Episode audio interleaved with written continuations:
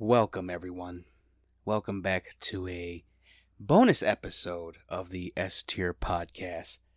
And this is the second take. Yes, the second take to this. Because I found out last night G4 is done. Yes, that is correct. G4 has been deleted. And this is from Deadline, of course. They said Comcast pulls plug on G4 TV, ending comeback try for gamer focused network. Yeah, uh, it's it's sad. It is sad, but we knew it was coming. We honestly knew it was coming. We've talked about how G4 really didn't have anything. Like when it first came out, it was just Attack of the Show and X Play. And for the most part, that was fun and all that. And of course, the controversy happened. Frosk, this gamer girl, how dare she call out toxic gamers? You know, she she said her little rant on a on a little segment called airing of gamer grievances. That's the context of that rant. It's not brain dead whatsoever and you know i i really i defend that to this day. I do not defend what Frosk did recently when it was the first wave of layoffs. I believe that was very very tone deaf. Like i get it. You were trying to own the same dudes that wanted you gone. And that's the whole thing that really ruined it for you. That's why you're gone now. And the whole thing with it was now that this whole thing G4 is gone, they're still blaming Frosk. That doesn't make any sense to me. That feels so cult like. The simple fact is, this whole thing, and I said this, I said this on Twitter now about about an hour and a half ago. I said it I said this on Twitter. This whole thing about G4 getting the getting the plug pulled its failing is more nuanced than it's all Frosk's fault. But no one who is a gamer, quote unquote, is ready for that conversation about how expectations turn on a dime and how poorly handled some of the shows were. And when I say poorly handled, I mean that was not, neither of the shows were anything that we were expecting. We were expecting X Play to be great with showcasing games as well as reviewing not just having random ass skits. Like maybe one or two skits, yeah. But as it stands, it was not like X Play back in the day. Attack of the Show felt like a variety hour. And that's the thing that killed it for me. I you know, that's the thing. These those two shows lack substance. Then they brought Arena back and that just it was arena in name. It really was just arena in name because they only had two people there, and they collabed with WWE by bringing some of the wrestlers in, like Liv Morgan, uh, Montez from Street Profits, I do believe. I I could be wrong with that. I most likely am. but uh, yeah, this was so so gonna happen, and we knew it was gonna happen, and the whole thing about it is it was it was going to happen for the other reasons. They had just got a new producer, I do believe, someone that was running the show, the whole network, and that's when the layoff started. That guy didn't know what he had, and it just goes, "Ah, oh, you're not making money. You're all fired," and that's what it came down to. Now you could have you could honestly have that argument that maybe that was due to Frosk. It's still wrong. It really is still wrong.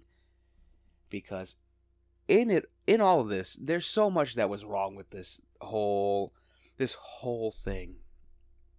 And you know, they had they were on three things. They were on Comcast, they were on YouTube, they were on Twitch if you're on YouTube and Twitch while you're on Comcast, you're not going to get the views that you want on Comcast.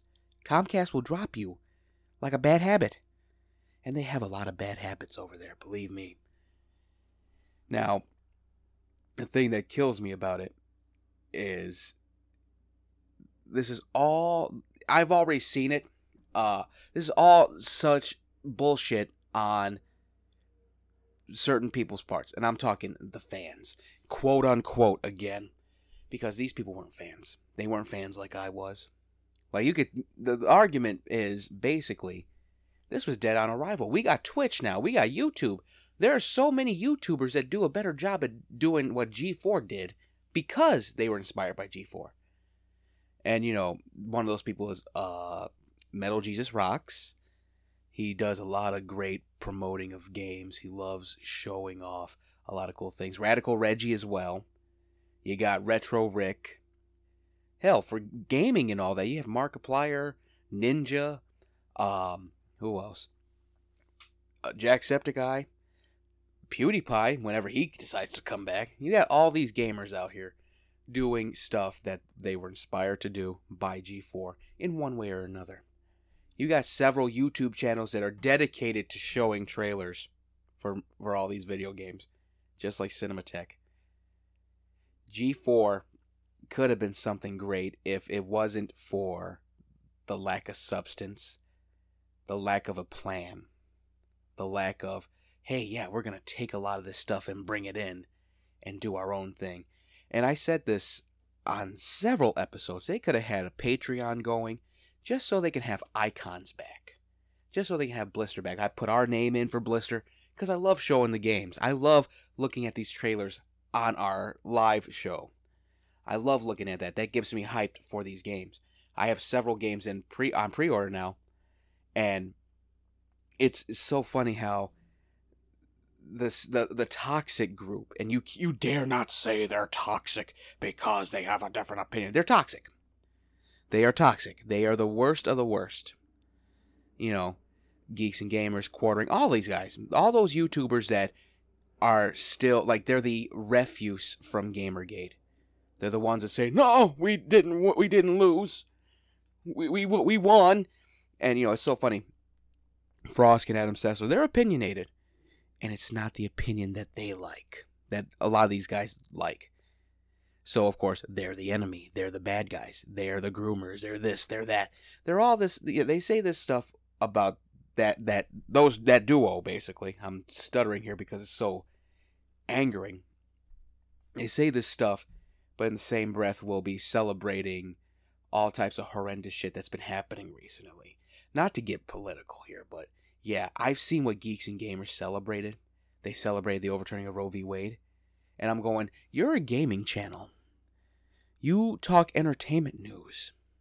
Why the fuck are you talking about this? I that, that that's the thing. People look at your stuff to see what you think about certain games, certain movies, certain comic books.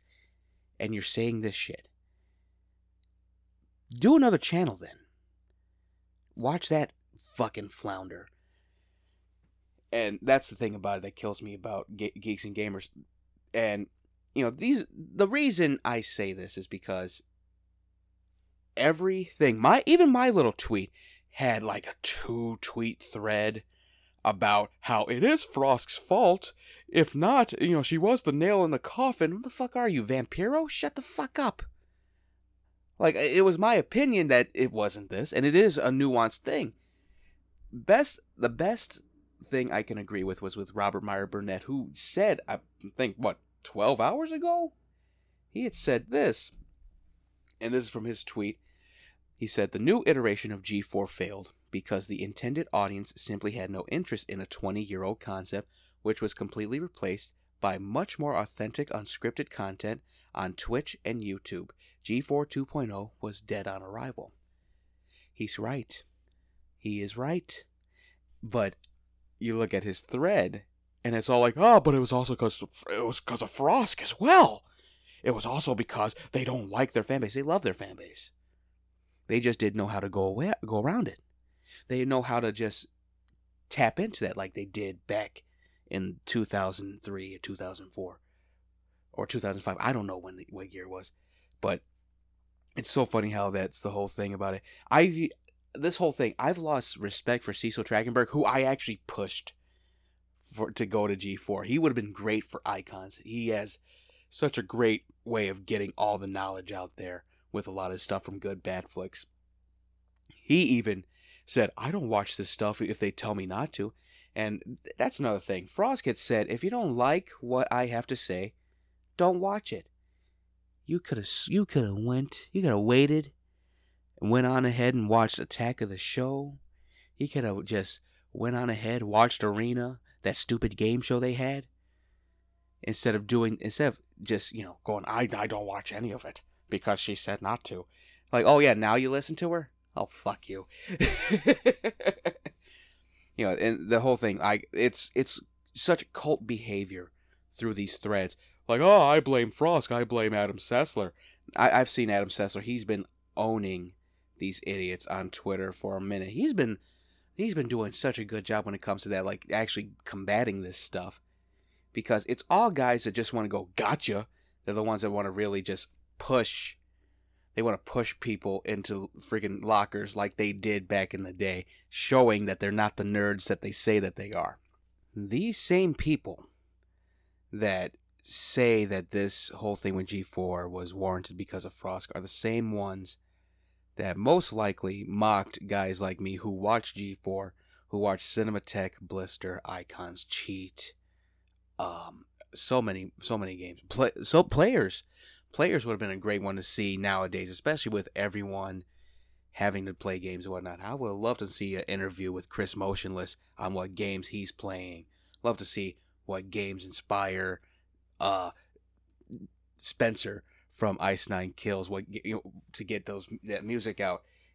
It's honestly, it's so funny when they do that shit for real, and it's it's so funny. I'm even looking now like they are really going at Adam Sessler for no freaking reason, just because he has a different opinion. Like that really really irks me. And but honestly though, again, this was not Frosk's fault. There was so much at play here. They did not have the ratings because they were on three different things. Uh, the shows were even horrendous when it came to that. Attack of the Show could have been so much better. X Play could have been so much better. And I understand Adam Sessler really couldn't be there. His wife was ailing. He was taking care of her. So he really couldn't be there in person. And also, we still got Corona going around. So I understand that it's just it's going to be a shame that a lot of that's going to be gone. But you know, the original stays what it is. As long as someone can put everything back on there, that'd be great if they could just get each like time slot going. So maybe next time, if there ever is a next time, they actually get their shit together, actually set this up with a perfect concept, and actually get a lot of collaborations in. This ain't, you know, this is the time to really collab with people and whatnot. And yeah, this this whole thing was so friggin' it was sad, but we knew it was coming. But honestly, we beat G4. But at what cost? At what cost? Yeah, I had to do that one real quick. But again, and this is a message to a lot of the fans, the watchers of Geeks and Gamers and quartering and all that. Quit trying to turn Frosk into some kind of boogeyman. Quit trying to do that. This is not the time to really do that. Like you're making her look like she's Michael Myers trying to steal your games. That aside, I really hope that everyone finds a job. There were some great personalities there. I still follow Gina. Gina actually had a friggin' fight with one of the Twitch streamers that was saying that everyone was mid at TwitchCon. and that was very she's very very passionate. She used to be a booth babe at E3. I I was shocked to find that out. So that really tells you some things really do come around. Uh, I hope that everyone finds what they're looking for. I, it's kind of sad that they couldn't get Olivia Munn, Munn back. They couldn't get Morgan Webb back. But I understand Olivia Munn. Olivia Munn is big now. At least big in terms of, yeah, she's been in a lot of movies. She has a great relationship she has a great kid that she's taking care of. She's doing her own thing. That's like asking Evangeline Lilly to be a model for Blister rebooted and showing off different peripherals for the PS5. That's not going to happen. She's Wasp. nice little tidbit for you all. But yeah, so that's it for this bonus episode. Uh rest in peace, G4 2.0. Uh, S tier podcast is still here. We will be covering E3, it looks like, but from the safety of our home. That being said, we will see you all Sunday. This episode will be available for our Wednesday audio episode, available on Spotify, Anchor Podcast, Google Podcast. Uh, again, subscribe to the S Tier Podcast on YouTube.com and follow us on Facebook, Instagram, and Twitter. And we will see you all Sunday again. And uh, yeah, stay S tier, everybody. Have a good week.